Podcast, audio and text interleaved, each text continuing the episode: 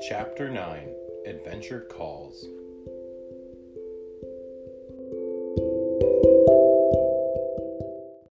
Tag looked at Blaze. Then he turned back to Gray. Do you really think a barn owl, a squirrel, and a baby bird can battle Thorn? We need the Emberstone, Tag, Gray said. Blaze already trusts you and Skyla, and it's Blaze who will find the stone. Tag knew what he had to do. We'll do it, he said.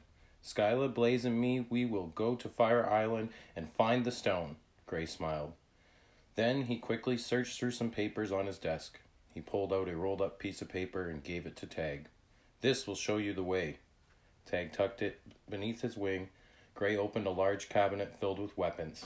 He turned, holding two sets of armor one for Tag, made of silver, one for Skyla in bronze. I had these made for you. Tag tried his on. It fit perfectly. How did you know we would need armor? I'm very old, Gray smiled. There is not much that I do not know.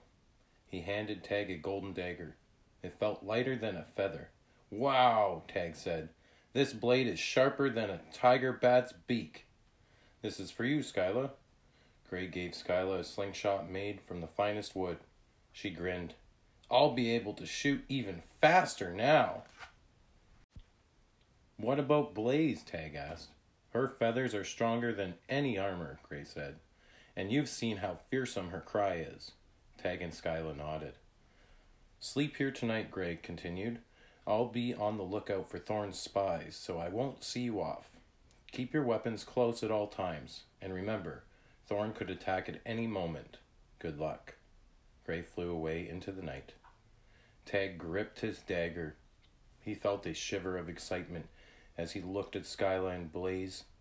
Tomorrow we head for Fire Island, Tag said, where no owl or squirrel has gone before.